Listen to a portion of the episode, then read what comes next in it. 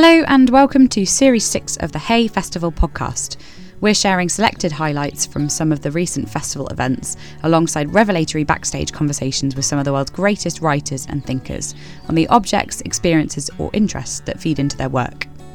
I'm joined this week by classicist and comedian Natalie Haynes, who talked to me about knitting, comedy, and the other influences that shape her career. But first, we'll hear an excerpt from Natalie's Book of the Month event from 2020 when she was researching and writing her new book, which is out this September, Stone Blind. Natalie expertly and sensitively reimagines Greek mythologies, focusing on putting women back at the centre of the story. And in this segment, she casts a very different light on the character of Medusa. I think it's really interesting that we look at Medusa's story from the inside, um, uh, from the outside rather, when we often look at other transformed Greek characters from the inside. So the comparison that I think is illuminating here is that is the story of Medusa and the story of Midas. So I thought we'd have a little quick look at the two of them next to each other. So Medusa is turned into a monster, or at least she's given her snakish hair. We don't know when she acquires her her lithifying gaze, her ability to turn things to stone. She may have always had it. Um, it's tempting to think it comes along with the transformation that we can read about in Ovid's Metamorphoses, where she gets her beautiful hair. She's a very beautiful young woman, according to Ovid. Um, and then she is uh, raped by Poseidon. Um, and in some versions of the story, in Pindar, for example, uh, that uh, encounter is consensual and happens um, in a, a, meadow outside. But in Ovid's version and, and the more frequent, more common version of the story, um, they have a non-consensual sexual encounter. Poseidon rapes Medusa in the temple of Athene, and Athene is so angry by this violation of her temple rather than of Medusa. Don't for five seconds think that Athene is your um, feminist heroine here. She is never on the side of women, I'm afraid. She even says that in um, the Oresteia. She says, I, I, always take the man's side in everything in the third play, the Eumenides. And it's like, well, yeah, she really does. Um, she doesn't punish Poseidon for the violation because she can't. He's too powerful. So she punishes Medusa. It is, as far as I'm aware, uh, one of the very earliest accounts of the literal monstering of a rape survivor. Um, so she, uh, Athene turns Medusa's hair into snakes. And at that point, therefore, uh, Medusa becomes uh, a monster as we perceive her. And what's interesting, I think, is that most of the time when we look at this story, what we think is, how do I fight her? How do I avoid being turned to stone by her? We see ourselves as Perseus in this narrative. We're encouraged to see ourselves that way. Um, for me, at least, growing up is the Ray Harryhausen Clash of the Titans movie, where Harry Hamlin is hiding behind a pillar and it's all kind of flickering and shadowy and dark, and Medusa um, sort of glides. She has a, a, snake's tail in that version as well. She glides out of the shadows. She's got a bow and arrow. She kills his comrade. We're waiting, for, and we're there. You know, we're watching him sweat. We're concentrating on him as the hero, and she is just a monster. And so we're waiting for him to decapitate her because then we'll be safe. But here's the thing let's look at comparatively another mortal who offends the gods, or at least makes a mistake, uh, which the gods find exasperating. And somehow we see from the inside rather than from the outside. And that, as I say, is Midas. Midas does a favor for a friend of uh, Dionysus, I think, um, and is granted a wish. And his wish, of course, as we all know, is that everything he touches turns to gold. And this starts out being fun, at least how Ovid tells it. So he changes like a stick uh, and I can't remember an apple, I think, an ear of corn into gold and delightful. Everything is gold. And it only goes wrong when he starts trying to eat and drink. The wine turns to molten gold in his throat, Ovid says, and he kind of chips a tooth on the bread that he's trying to to eat. Um, it's interesting that a lot of people feel like there's a version of this story where he embraces his daughter and she turns to gold. Um, it's a very, very late edition. Nathaniel Hawthorne, I think, is the earliest version of this, um, which is exactly what annoys me about modern retellings uh, of ancient myth, which were done by men in the 19th and 20th century. Because, you know, it's like, why aren't there any female characters in this? I should just put one in and then kill her. Good, I'm so glad you're here. She's basically the equivalent of Gwyneth Paltrow in any film from the 90s. Oh, but be careful, and so on. Um, so, uh, with Midas, obviously, he gets this uh, capacity to turn everything to gold, which means that he will uh, imminently starve to death because everything he tries to consume turns to gold. Um, and at that point, uh, he goes back to Dionysus and says, I'm pretty sure it's Dionysus, could be Apollo, I think it's Dionysus, and says, could you take this power off me? It turns out it's not so great. And he says, yes, you need to go to this river at its source and then bathe in it. And then essentially all his, his gold converting power won't be equal to an entire river and flow. And so it, it, will be kind of washed away from him. It's a beautiful kind of moment because Ovid then tells us that uh, when the um, ground near this river floods, you can still see gold flecks in, on the ground. Obviously, this is a, a, river where gold can be panned for in some very minor way. And so this is his cute way of, of explaining it. Um, and so Midas makes this journey and uh, bathes in the river and loses his gold converting power and continues. I might add that he goes on to annoy another god later. I think that one is Apollo, and he gets donkey ears. Um, but you know, even that's not really terrible, is it? Nobody's going to decapitate you because you have donkey ears, unless what they really need is. I guess I have no idea what you might really need donkey ears for, unless you were a donkey, in which case, listening. Um, but I think it's really interesting that we see Midas' story from the inside and Medusa's from the outside. So all the way through the Midas story, we're thinking, what would it be like if everything I touched turned to gold? What would it be like if if I tried to eat and drink and then I couldn't? How would I get rid of that power? And yet we never think of Medusa that way. How what would it be like if everything you looked at turned to stone? We always see her from the outside. And I think that's extremely revealing. Um, it bothers me a great deal that Perseus is the hero of this narrative. Uh, he is not to me, and you'll be unsurprised he certainly won't be in my version of it. Um, but uh, in, for example, a very famous statue by Canova. There's a copy in the Metropolitan Museum in New York. Um, the statue is literally called Perseus Triumphant, and it is a white marble um, depiction of Perseus. He is naked and um, handsome and young, and he is holding up the decapitated head of a monster of Medusa, and he is Perseus Triumphant.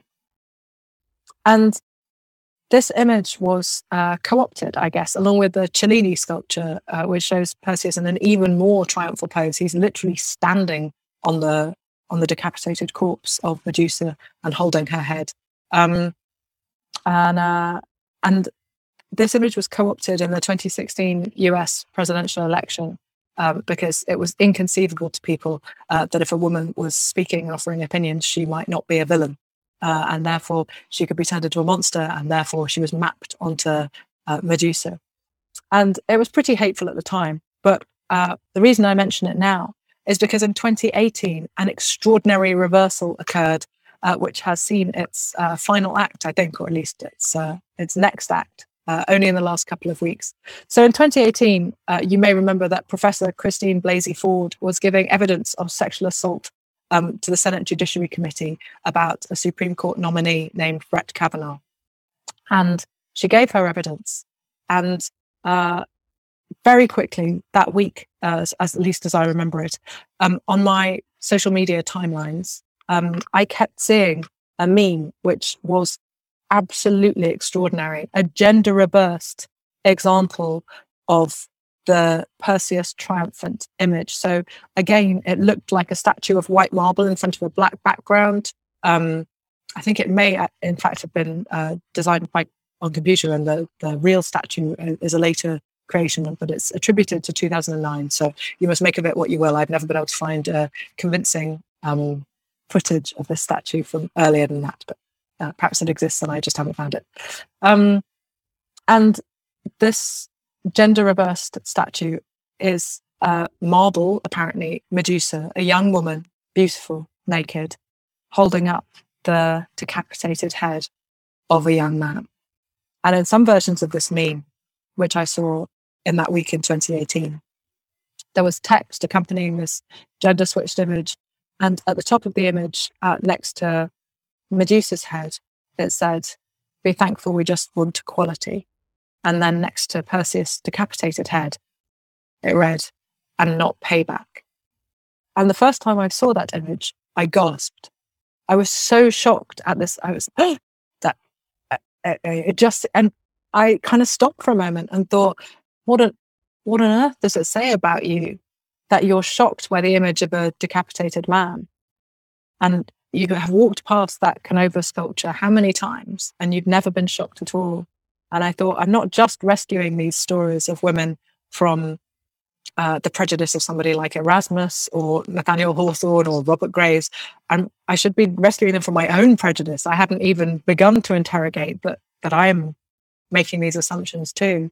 And the reason, as I say, that this has become uh, topical in the last couple of weeks is because there is now a statue uh, based on this image by Luciano Garbati. Um, and it was installed outside a courthouse in Manhattan about a week and a half ago. I should tell you that there are some people who are very angry that it doesn't have pubic hair and that it therefore is a very masculine, uh, male gaze image of female beauty. And that is a legitimate complaint. I would um, meekly point out that there isn't always pubic hair on ancient statuary, so it's not quite as porny, perhaps, uh, as it might be. But bonus fact, which I only discovered this week, uh, thanks to uh, Professor Tim Whitmarsh at John's College, Cambridge, is that um, according to an expert in polychromy, who he knows, the um, uh, statues, as I'm sure you know, temples and things in the ancient world were painted and not white as we often perceive them to be.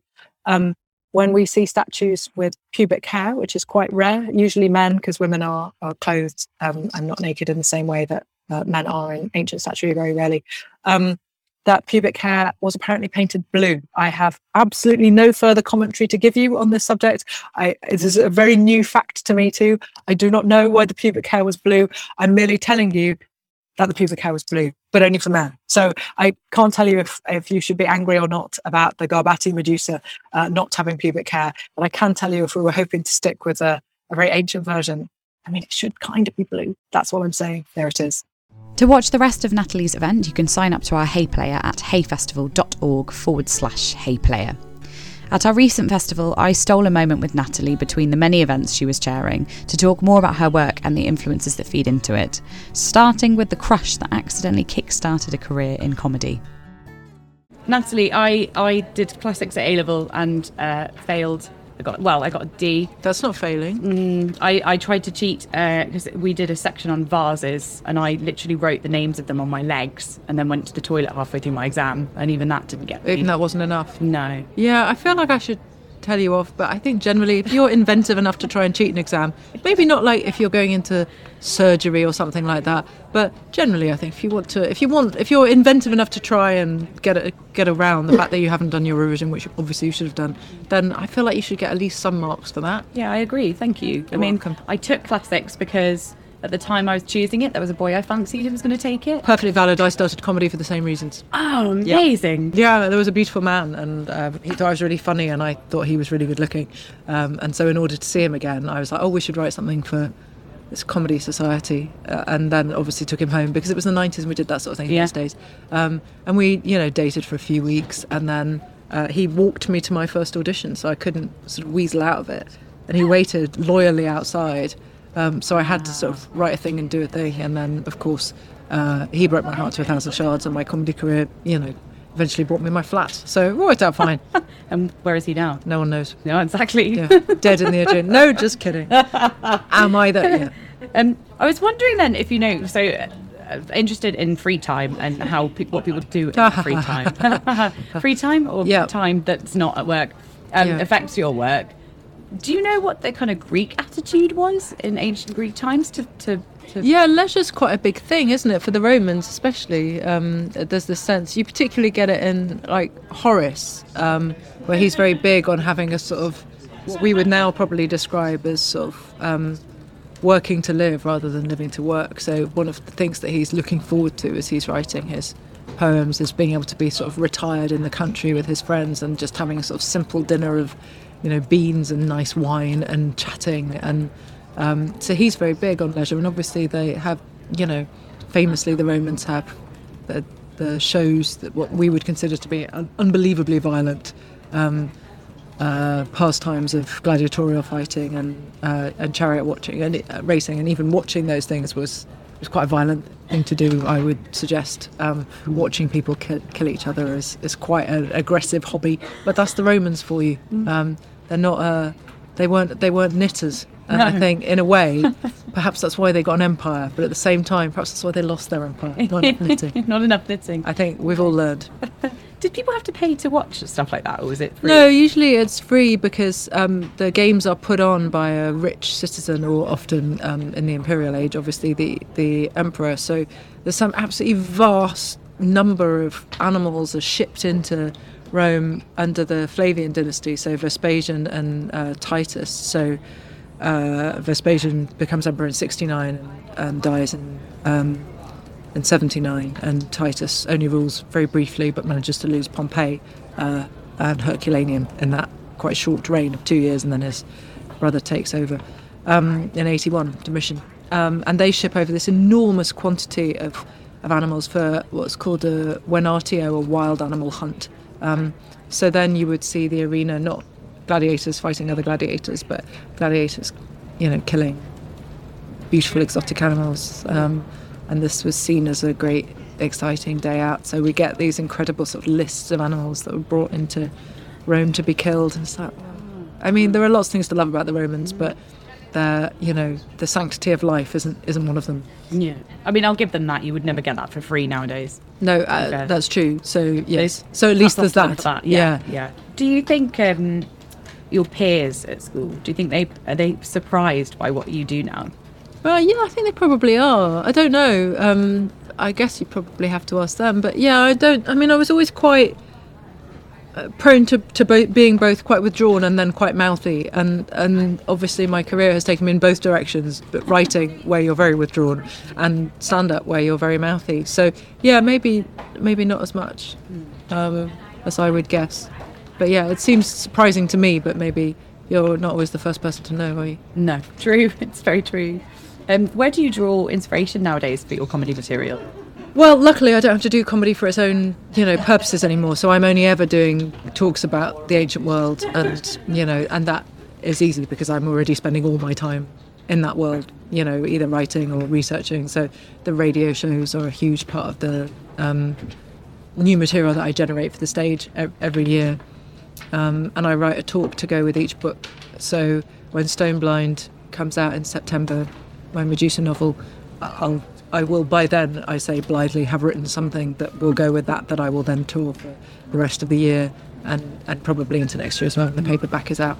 And it's quite, you know, it's sort of easier with the non-fiction. With Pandora, I just basically learned each chapter and then let the audience choose who I would talk about. So it would be shaped to whatever they were most interested in. But with the novels, it's sort of a, a slightly finer line because it's like I want to talk to you about Medusa, but I don't want to give away the plot of my own book or make you feel like there's no need to read it because you now know loads of stuff about her. So, yeah, with with a thousand ships, I had a the talk very much focused on the sort of sources of you know, literary sources for the Trojan War and sometimes art sources. So I think I might try and try and do that again with Stone Blind, but I'm not sure yet. I'll work it out sometime in August, I would imagine. Just one minute for the deadline. I mean, uh, the, it is honestly true to say that I wrote what became a big sort of set piece of the A Thousand Ships. What was it called? Honor Among No, not Honor Among Thieves. The one at Troy Story, the live show that went with that. Um, there was a big focal piece on Laocoon, the Trojan priest who tries to get the the horse burned um, and not taken into Troy, and then he gets attacked by sea snakes. And I literally was still writing it in the taxi from the station to the first. Yeah, I'd found the story that I wanted to tell Yeah. by accident on the train up there, and I was like, okay, well, you know, Yeah. goes that way sometimes, but yeah.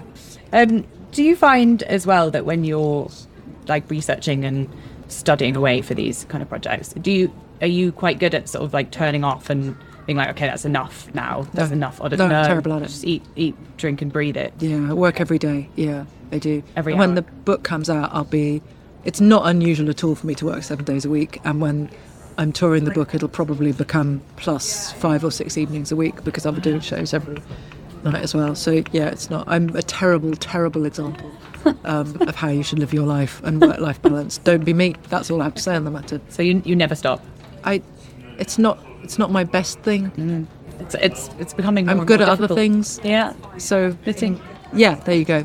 but yeah, I'm, I find it really hard to concentrate on knitting when I've been Yeah. writing all day. I just find it really my eyes are tired. and- So yeah, no, I could knit before I could read. My mum taught me when I was four. So, um, and I can sew and all of those things. Quite, you know, uh, what's the word I want? Uh, gendered female hobbies. Uh, but it's been really interesting, of course, therefore, learning about them as, you know, sort of archetypal things that women are supposed to do in the ancient world. Yeah, Penelope is always weaving, Helen is weaving, um, and uh, even Clytemnestra does some nefarious uh, dressmaking uh, in order to make a trick garment to help her kill her husband, Agamemnon. Um, so those kind of deviant variations on um, like wholesome pastimes I find really interesting. I'm sure that's partly because they were my pastimes for a really, really long time. Although now I spend more time, you know, running, kickboxing, and less time. I think I just spend too much time already sitting down, looking at something which is really nearby. Rather, Mm. And now, at, at the time I have spare, I, I'd rather break, be outside. it. Yeah. absolutely. Um, I, I do find this interesting actually because I feel like that kind of generation of like home economics and every, every, we don't make women learn that at school anymore. And I, I, I almost feel like I can see this now. My my peers, women my age, none of us really know how to fix clothes anymore or use a sewing machine. Yeah, and all of our mums do. It's really interesting. It's like But a there's a big upsurge, right? Because of Sewing Bee and Bake Off and things Yes. like that, and these sort of gendered female um, hobbies, is that we would like to be able to do them. We'd like to be able to make By clothes. yeah, but I mean, actually, Yeah. I find it really interesting because it's still presented as quite a sort of like a thrifty thing to do. And obviously, in environmental terms, it's much thriftier to repair something than to buy something new. But in terms of money, it's much cheaper to buy something new than it is to repair anything. You know, when I was a child, um, my grandmother used to unravel jumpers and, and re-knit the wool. And the texture of unraveled wool, where it's all still it's really bumpy because it's, you know, still retaining the memory of the stitch shape it was in. Um, it seems to me so familiar. I could, I can feel it in my hands just talking about it. But now the idea that we would unravel sweaters and wind the wool and then reuse it, it's like I, I don't know when I last did that, um, and I know how to. I, I guess I, I can't. And some obviously some fabrics are more uh, easier to do that with than others. If you use like like mohair, which snags, you can't unravel it very easily. So I guess that makes a difference. But it's not making clothes isn't at all now a, a cheap version, which it, it was once. You know, fabric's expensive, sewing machines are expensive. Um, even quite basic sewing machines can be, you know, reasonably expensive. So you kind of, it's not something you could just experiment on. We need like a library where you could go and rent one for a, an hour to have a go and see if you like it and to be worth the outlay. Because otherwise, you're asking a lot from somebody. Because if you buy one of those little tiny ones for children, it's like so they can do so little. I'm not sure you get much of a sense of it. That would be a great idea. I'd, Yeah. I'd like to see that happen. Be nice, huh? Um, and what's it like? I mean, I imagine you have to sort of learn to be quite ha- happy in your own company as a writer. Was that an evolving discipline for you, or have you always been sort of like that's your natural habitat? Yeah, I don't know. I guess I I think I'm usually pretty happy being on my own. I don't particularly worry about it. Um, and so, yeah, I mean, stand up is a bit like that too, because you know, obviously, you in a way you're never more alone than when you're on stage in front of a, a hundred, a thousand people. It's you know, or you know, a tiny number of people is still it's still a very divided world when you do that, and that, that never particularly bothered me. Lots of things about stand up bothered me, but that wasn't really it. And you spend a lot of time travelling to and from gigs, and sometimes it's lovely and full of camaraderie, and there's loads of comics in the same car on the same train. But equally often, and especially later in my career when I was doing more solo shows and, and fewer circuit gigs, you know, the good news is you earn more money. Uh, the bad news is it's because there's no one else on the bill, so it's just you driving there and driving back on your own. And now, you know, almost all the stuff I do is on my own, obviously, and so. I guess even my performing life is pretty solitary, even and, and writing equally. But it that's part of why I took up kickboxing because my my previous exercise of choice was always running, which again is a pretty solitary pursuit. Um, and I thought, oh, it'd be nice to have like a, a gang because most people have got a gang, you know. Yeah, And you're yeah. like, oh, I don't work in an office, and obviously now everyone else knows what it's like not working in an office. It's like there are good things about that. I don't have any sorrow or regret about it, but it's, I kind of miss having a gang. So now I have a kickboxing gang, and you know they can take your gang. So it's good news. Have you got any hobbies that come to mind where you've sort of given it a go and it's gone horribly wrong? Oh yeah, I'm bad at loads of things. I mean, I'm really, really bad at loads of things. So yeah, I have loads of, you know, like like most people, I w- really wish I could draw, and I can't. I I can just I've I've kind of learned to see well enough to write about art, which you know I get to do in non-fiction. In Pandora's Jar, I get to talk about art quite a lot, and I love doing it. But I that that critical eye doesn't translate into a creative eye. And you know, when people were sort of, oh, I'm just filling a sketchbook with my beautiful, and it's like, oh, that looks so fun, doesn't it? But obviously, it requires a level of skill that I don't have. And when people go, oh yeah, but you can learn it, it's like with singing. You go, I'm sure you're right, and I could definitely learn to do it. You know, just slightly better than really badly. But I find it's quite hard to pursue things that you know you you don't feel like you've got any affinity with really. But then you know I stuck with kickboxing and I'm not particularly good at that either. I just like it. Yeah. Do you think you're good at facing fears? Yeah, quite good. Yeah, I think so. I guess standing on a stage on your own would probably do that to you. Yes, I think that's true. I mean, it's quite difficult, isn't it? Because more people say they're afraid of public speaking than of dying.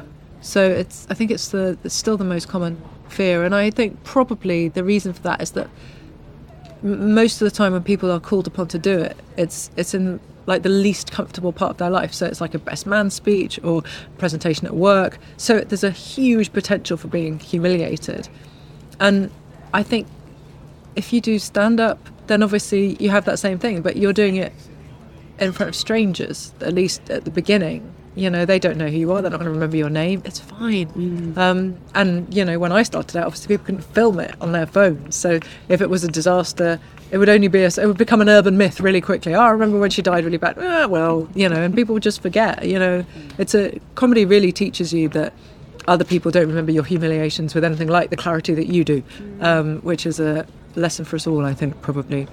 But yeah, I, yes, I probably am quite quite good at facing my fears. I'm not going to walk into a spider-infested room anytime soon, so don't even try and ask. Yeah.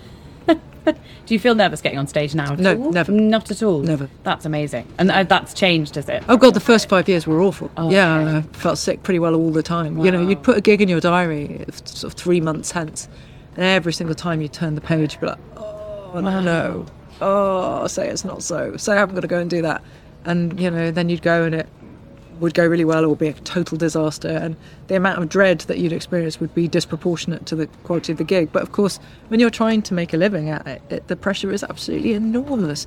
Whereas now, people don't people don't expect to laugh every you know 40 seconds or whatever you know somebody like milton jones or um, tim vine can get a laugh every you know eight seconds something ridiculous oh my god the the sheer hit rate it just makes me kind of breathless with admiration quite aside from the the quality of the jokes which are obviously also incredible um, and now I don't have to do that. The pressure is off. People are essentially looking for quite a fun lecture from me, which is a much easier thing to deliver.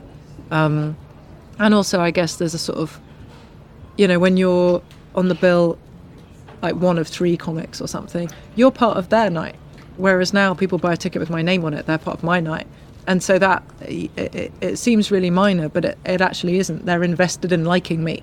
Um, and while, you know, I suppose it would be possible to be like, oh, people's expectations are really high and I've got to live up to them. It's way better than expecting you to be rubbish and not turning up. You know, when um, I started writing Stone Blind, my mom said, I'm really worried about you. And I said, why this time? And she said, because I'm worried that you'll be feeling really stressed and under a lot of pressure to write a book after Ships did really well. And I was like, when I used to write a book, I didn't know if anyone would ever read it at all. So this is better.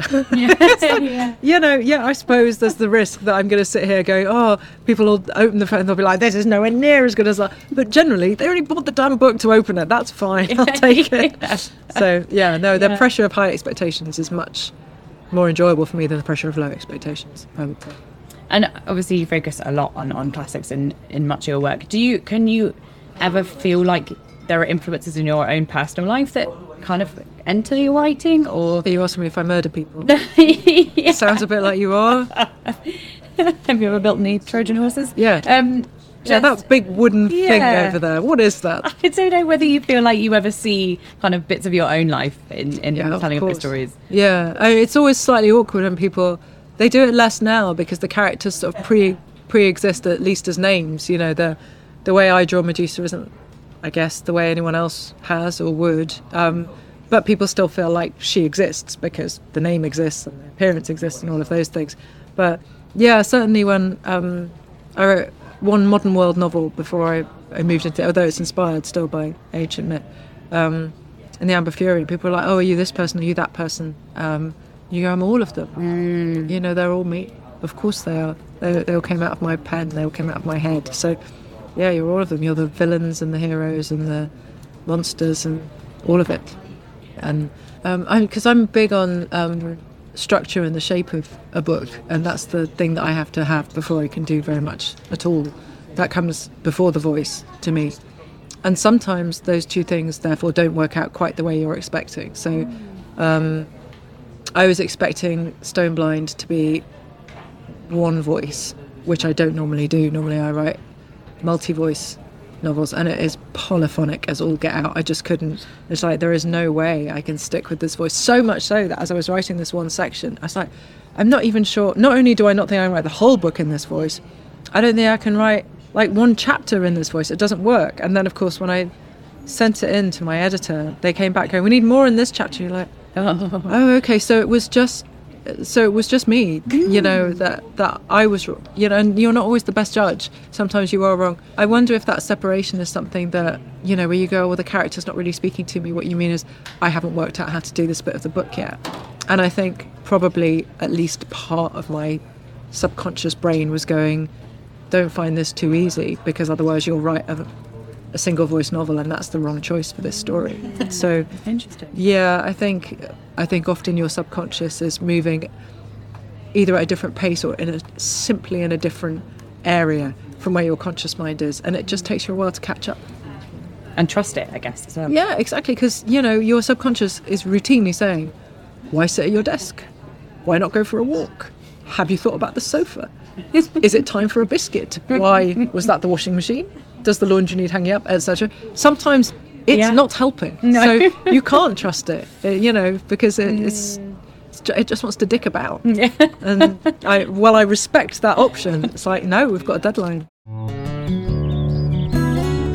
Thank you for tuning into the Hay Festival podcast. Join me next Thursday when I'll be talking to novelist Joanne Harris about writing rituals, hypnotic triggers, and hotel rooms. If you're enjoying this podcast, please share it with a friend or leave us a rating. This podcast was hosted by Poppy Evans and produced by Xabier Najaro at Janith. I'll see you next Thursday.